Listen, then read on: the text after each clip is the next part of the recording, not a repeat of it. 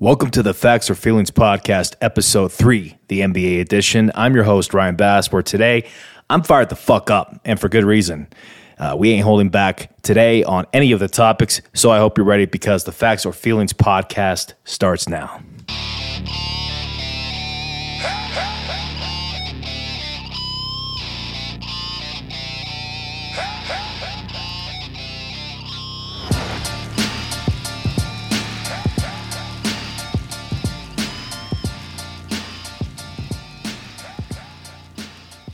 For most teams, we're 12 games into the season so far. That's a little over a tenth of the way in. In other words, if you're off to a bad start, there's reason for slight concern, trade rumors, or anger, maybe all three. Some teams that I'm going to discuss today look head and shoulders above the rest. And then we have some teams that are floating around 500 and can't decide if they want to show up or not. I also have some teams that I will tell you to pump the brakes on or buy into early season success. So let's start off with our Western contenders, pretenders, and who the hell really knows teams. Let's start off with the contenders with the Denver Nuggets sitting at 9 and 2, being 7 and 0 at home, 2 and 2 on the road, and second best odds to win it all. That's that's great right there.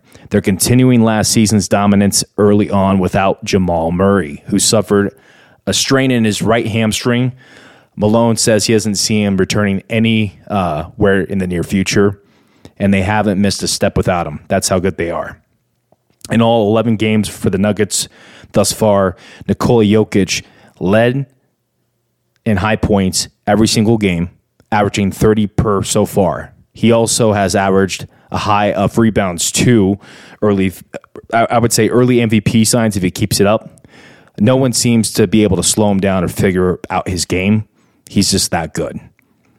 Uh, might I also say his assists and his peripheral vision is unworldly.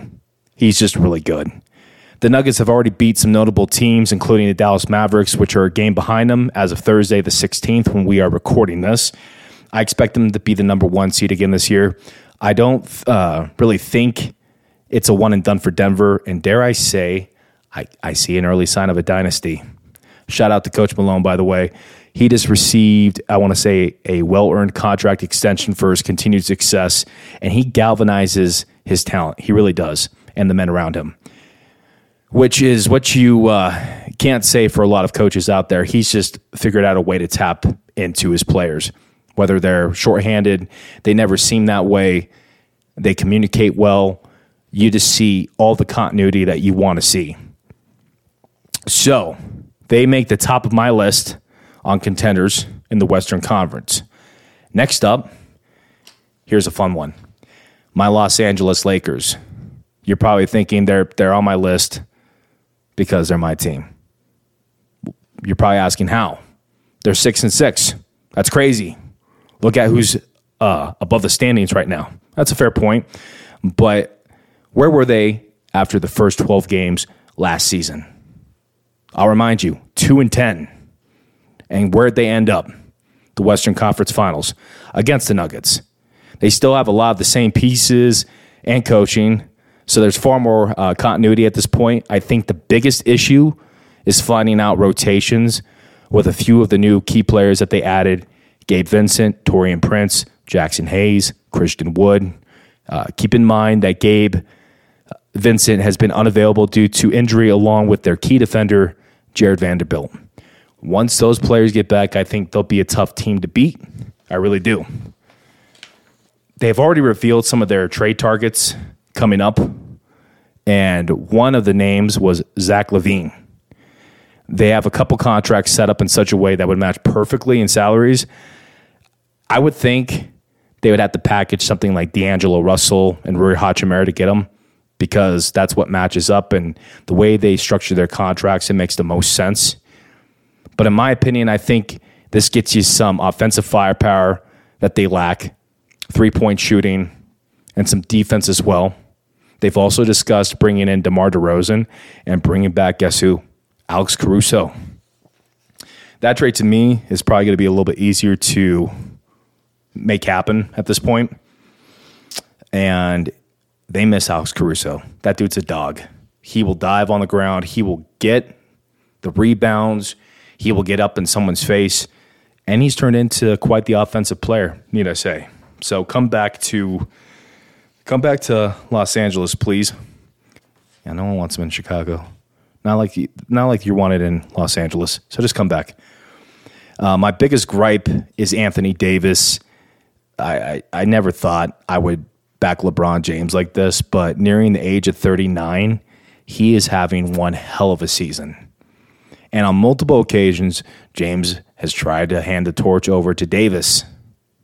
He has amazing talent, but he lacks the motor at this point. And since the championship, which was won in the bubble, he can't stay healthy. He's a roller coaster, meaning one game he's going to give you a Giannis or Joker type of performance. The next game, he will give you absolutely nothing. Davis has addressed his bad performances or no shows multiple times, and he took accountability for it the other night. But, you know, what are you going to do? What are you going to do about it other than lip service? What are you going to do to fix this? I, if it were up to me, I'd say get your ass in the gym. He's always getting injured. And last night, he even asked for a sub in the first quarter What the amount of money he is making and what they gave up to give him. He needs to be more committed to this team and committed to the sport. It just doesn't look like he wants it the same way LeBron James wants it. There's a lot of AD rumors going up right now. Trade him. I don't think that's going to happen because he does have great talent, but he lacks the motor and also the availability. He does get hurt a lot.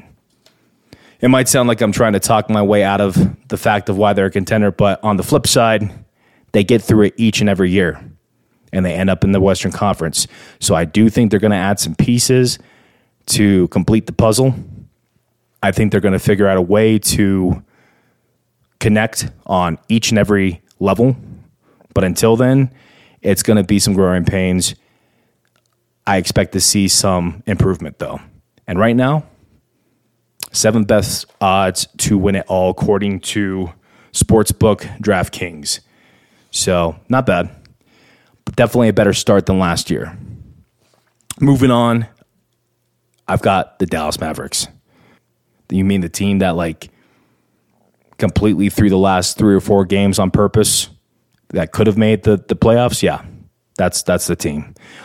Luka Doncic at this point and Kyrie Irving are gelling together as long as Kyrie Irving can refrain from disappearing for no good reason, stay out of the media in a bad way. I think they're good. Doncic is averaging, uh, averaging over 30.7 a game, Kyrie 22.3, and either one of those two can go off well beyond those stats. I expect this team to be one of the tough, toughest teams to get through this season. They have some pieces around them Tim Hardaway Jr., Seth Curry, Markieff Morris, Grant Williams. My main question is how will they match up at center versus any other good team? Because Dereck Lively, Dwight Powell doesn't convince me so far. They could go out and trade for one, but uh, I'm going to have to wait and see. Ninth best odds to win it all, which leaves me to our Western Conference pretenders. Coming in, number one, the number one pretender in the Western Conference is the Phoenix Suns. Without a doubt, Kevin Durant will go down as an all time great, but he won't go down as one of the greatest of all time. He's arguably one of the best hired guns I've ever seen, but with his age, injury history, lack of leadership, you can't count on him to get you over the hump. This is why he joined Golden State, who was already beating the shit out of every single team. He joined them, he got rings. Then, and before that, what has he done? Nothing. Devin Booker, he's good, but he also has injury issues. Bradley Beal, cool. Big question mark but I don't think you're going to get a revamped, better version of what you've seen in the past from him. There's no way. And then you can go to their big man, Jusuf Nurkic, who has a hard time competing with other big men, followed by a bunch of bottom feeders. This team is as top heavy as it is injury prone. They lack depth. The one silver lining I'm going to give them, though, is Frank Vogel, defensive minded coach who's won it all recently. But this team as constructed, is nowhere near a Western Conference appearance, let alone a finals. And here's what's funny they have the fourth best odds according to Sportsbook, but I call bullshit. The next pretenders on my Western Conference list is the Clippers. I really want to know the gentleman working over at ESPN Analytics, by the way, the part uh, department, along with the sports book DraftKings, because as of today, the Clippers are at plus 2200, which is the eighth highest odds of winning it all. Meanwhile, though, they're winless with James Harden. I think they're 0 5 right now, 0 6. Generally, they're an older roster there's no real leaders on their team. They have all ball dominant players with no selfless stars. Between Russell Westbrook, James Harden, Paul George, Kawhi Leonard, there's no room for anyone else, let alone sharing it amongst that group. And let's be real the most available player on their team right now, I would say, is Westbrook. And he's not getting you over the hump. And his turnover issues next to James Harden, that's alarming. When's the last time you saw Kawhi Leonard or Paul George stay healthy long enough to keep this team in contention? If you didn't notice, the 76ers out east are playing contender ball since trading away James Harden. And now he's on the Los Angeles team that looks like they're grasping at straws. I see this team, at best, being a first round exit. So, this leads us into our next tier of teams that I call Who the Hell Really Knows. Let's start off with the Golden State Warriors, who have the fifth best odds. That's because of Steph fucking Curry. But the issue with this team is it's old. They don't have a single big man or center on their entire roster. Like seriously, they don't have anyone signed at the center position. Last year, this was their Achilles heel. They got out rebounded, out physical, worn down over the course of a seven game stretch if you don't recall, against the Los Angeles Lakers in the second round. They have a lot of shooters, but as you also may recall, this is why they didn't get many fouls or go to the free throw line. And a lot of people complained about that. Many thought to move uh, on from Draymond Green, offload him, go younger, get a big man. Instead, they extend him and go with Chris Paul from State Farm. I, I don't, how does that make sense? I mean, maybe it'll work because they do have one of the best coaches in the league and maybe of all time, Steve Kerr. But they're going to need some magic by the trade deadline to jump into my contender list. So that's why they're on the who the hell really knows because you never know with them. Next up on my list, I have got the Sacramento Kings. Remember that young exiting or uh, the, the the one team last year they were exciting. They were fast. They almost knocked off the Golden State Warriors in game seven in the first round of the playoffs. They currently sit at 6,500 or plus 6,500, which is 14th best odds to win it all, which is not bad if you're feeling risky to bet. And many teams would kill, I mean, kill to have De'Aaron Fox on their roster, who's averaging 30 points a game, 5.8 assists per game and shooting just about 36% from three, which is great. They have an exciting build around them Harrison Barnes, Domantas Sabonis, Malik Monk, and others. Everyone wants the underdog from California to win. I just don't feel like come playoff time, they'll compete against, um, you know, uh, in a seven game series against one of the other seven teams above, above them or below them. They just don't normally fare all that well come playoff time. I could be wrong. We'll see. Next up, here's a team that's been winning a lot this this uh, season, but they still made my list, and that is the Minnesota Timberwolves. Tenth best odds says the wise men high on their own supply. Their roster consists of Karl-Anthony Towns, Rudy Gobert, Mike Conley, Naz Reid, Anthony Edwards, Troy Brown Jr., many others. But they made this list because as loaded as their roster is, it's a bunch of formidable number twos, number threes. No one's really a number one at this point. They'll give you a hard time on most games. Hell, they'll be in decent standings come playoff time. I just don't see them making a deep run as currently constructed. Here's a little bonus list that I made called Notable Shit Shows. And I really only had one team that made this list in the West, and that is the Memphis Grizzlies. Okay. Your best ability is what they say is your availability. And their biggest issue right now is Ja Morant. Unlike most superstars, he doesn't miss games due to injuries, hardly ever. Hell, he'll even play through them. He's a tough son of a bitch when it comes to that. He doesn't lack the motor either, but he lacks common fucking sense. This kid has been suspended more times than he's ever shot those guns that he brandishes via Instagram. He's came forth and he said he's sorry for his actions, costing a great team any chance to compete. But then he turns around and gets in trouble for the same shit time and time again. Here's what needs to happen. I think someone in the elite status of the NBA needs to go talk to him. And he might listen. Or, you know, maybe if Nike pulled his endorsements and or maybe if his father would, you know, father him. But really, it's a damn shame that this team could be a contender conversation if his off field drama was non existent. It's it's a damn shame because last year they were exciting. They were fun to watch. They were talking trash. They were right there on the brink. But when he started getting in trouble off court, you saw them go down. So until then, they're going to be a dumpster fire. And he needs to get his shit together. Let's move out east. I've got my Eastern Conference contenders starting off with the Philadelphia 76ers, six best odds. It seems disrespectful though. They're currently sitting at 8 and 3 with the reigning MVP Joel Embiid and they just upgraded by subtraction, meaning they got rid of the plague known as James Harden to the Clippers in return for this. Marcus Morris, Nick, uh, Nick Batum, Robert Covington, KJ Martin, and multiple draft picks. In addition to their new players, they also have a surging Tyrese Maxey who's playing lights out. He's averaging 20.7 or 27.6 a game. My apologies uh, 5.1 rebounds, 6.7 assists, along with Tobias Harris. They also have Kelly Oubre, uh, who, although he has his off court issues here and there, he's averaging 16.3, 5.1, uh, 5.1 rebounds, shooting 50% from the field.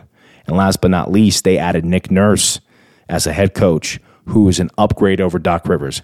No disrespect to the Doc, but he hasn't been a coach who can get a team over the hump since 2010 appearance uh, with the Boston Celtics. Next up on my contenders list, I said this last episode Milwaukee Bucks, third best odds to win it all. And I agree with this one. Giannis Antetokounmpo is a world beater. They just added Damian Lillard, and that shifts the powers unlike any of the other moves that I saw this offseason.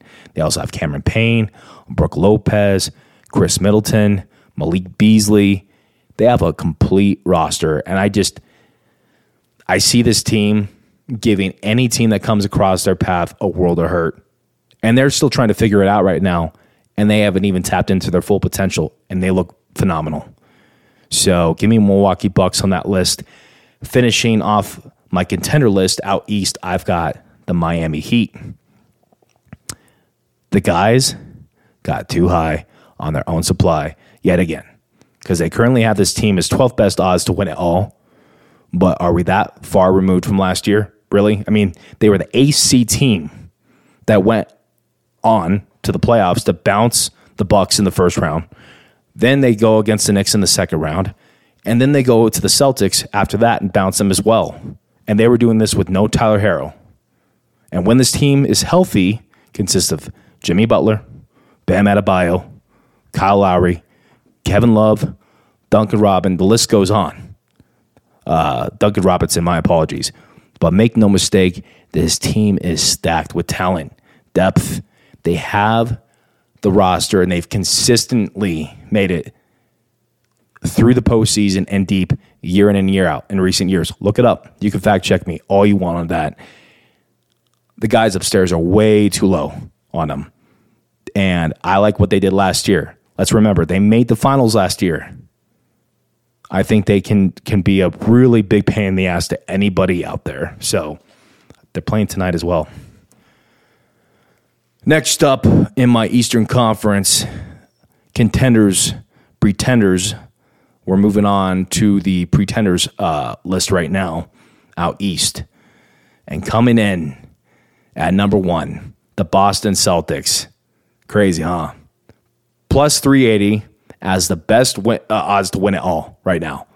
I think they might have tripped acid while coming out with these odds because each year, whether they're one game away from making the finals or being two rounds away, uh, uh, away from making an appearance to the Eastern Conference Finals, this team always falls short.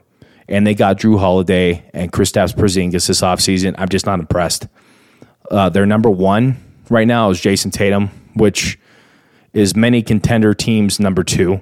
Jaylen Brown's always being shipped out, or they're trying. And, you know, this team who is number one currently uh, to make it got bounced off by the Heat last year, who I have above them. In a seven game series, they got beat by a battered team, the Miami Heat. And when a team consistently tells you that they can't make it to the dance, aka the NBA Finals, you believe them. They've been stuck. They've been stuck in the 17 title stories of old, but they haven't done shit since 2010. And that's why they made my pretenders list. Make it past the make it past the playoffs, make it to the NBA finals, hell, even win one, and maybe the following year I might be bought in on the hype. But until then, I would tell you to pump the fucking brakes. And I will put any team above uh, as listed in, in, in, the Eastern Conference Finals, or I'm sorry, the Eastern Conference list that I made above them uh, which leaves us to the who the hell really knows in the Eastern Conference. And the first up is the Indiana Pacers.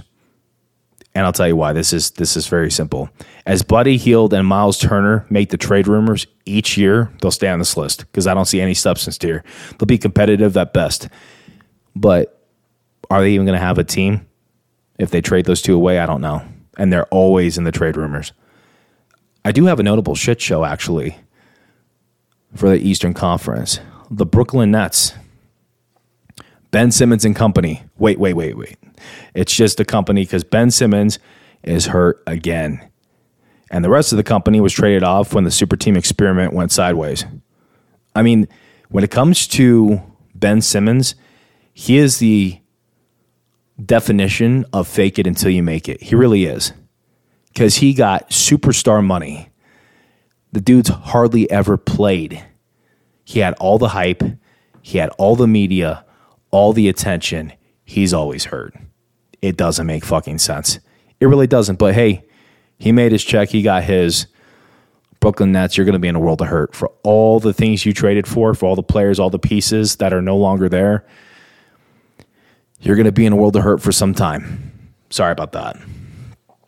Uh, here's my final thoughts on on this uh, week's NBA though.